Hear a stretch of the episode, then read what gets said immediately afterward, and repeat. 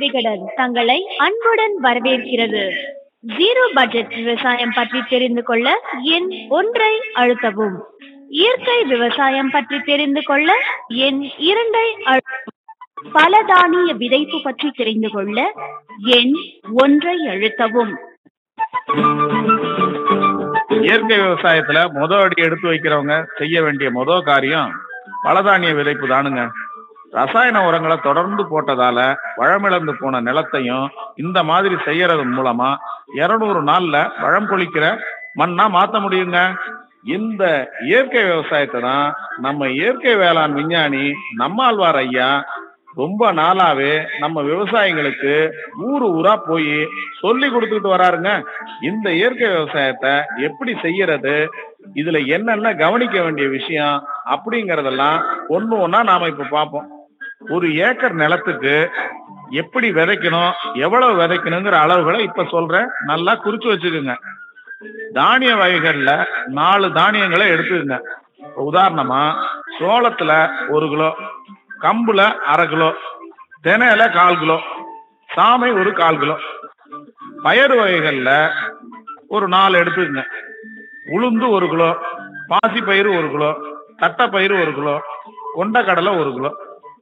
எண்ணெய் வித்துக்கள்னு சொல்லக்கூடிய நம்ம எள்ளு நிலக்கடலை மாதிரி உள்ளதுல எள்ளு அரை கிலோ நிலக்கடலை ரெண்டு கிலோ சூரியகாந்தி விதை ரெண்டு கிலோ ஆமணக்கு ரெண்டு கிலோ. பசுந்தால் பயிருங்கள்னு சொல்ற நம்ம சனப்பு தக்கப்பூண்டு மாதிரி இருக்கிறதுல தக்கப்பூண்டு ரெண்டு கிலோ எடுத்துக்கங்க. சனப்புல ஒரு ரெண்டு கிலோ எடுத்துக்கங்க. நரிப்பயிறு ஒரு ஐநூறு கிராம். அதாவது அரை கிலோ. கொள்ளு ஒரு ஒரு கிலோ. நறுமண பயிர்கள் நாலு. அதுல என்னன்னா இப்ப கடுகு வெந்தயம் இருக்கு இல்லைங்களா? அந்த மாதிரி பயிர்கள். கடுகு வந்து ஒரு அரை கிலோ எடுத்துக்கங்க. வெந்தயம் வந்து ஒரு கால் கிலோ.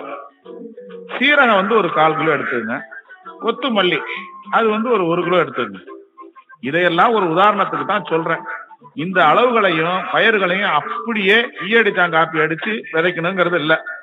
உங்க பகுதியில எது எது தாராளமா கிடைக்குதோ அந்த விதைகளை ஒவ்வொரு வகைக்கும் நாலு தானியம் வீதம் எடுத்துக்கங்க. அளவுங்க கூட குறைய இருந்தா கூட பரவாயில்லைங்க. இந்த அஞ்சு வகை தானியங்களையும் ஒன்னா கலந்து ஒரே நேரத்துல உங்க நிலத்துல விதைச்சு விடுங்க. அது வளர்ந்து கிட்டத்தட்ட நாற்பத்தஞ்சு ஐம்பது நாள் ஆயிடுச்சுன்னா பூ பூக்க ஆரம்பிக்கும். அந்த மாதிரி நேரத்துல அந்த செடிகளை அப்படியே மடக்கி ஒரு உழவு போடுங்க. அப்படி உழவு போட்டோம்னா இந்த செடிகள்லாம் மக்கி நிலத்துல நுண்ணுயிருங்களை பெருக பண்ணும். இது மூலமா கிடைக்கிற ஊட்டச்சத்துக்கள் சமச்சீராகவும் இருக்கும்.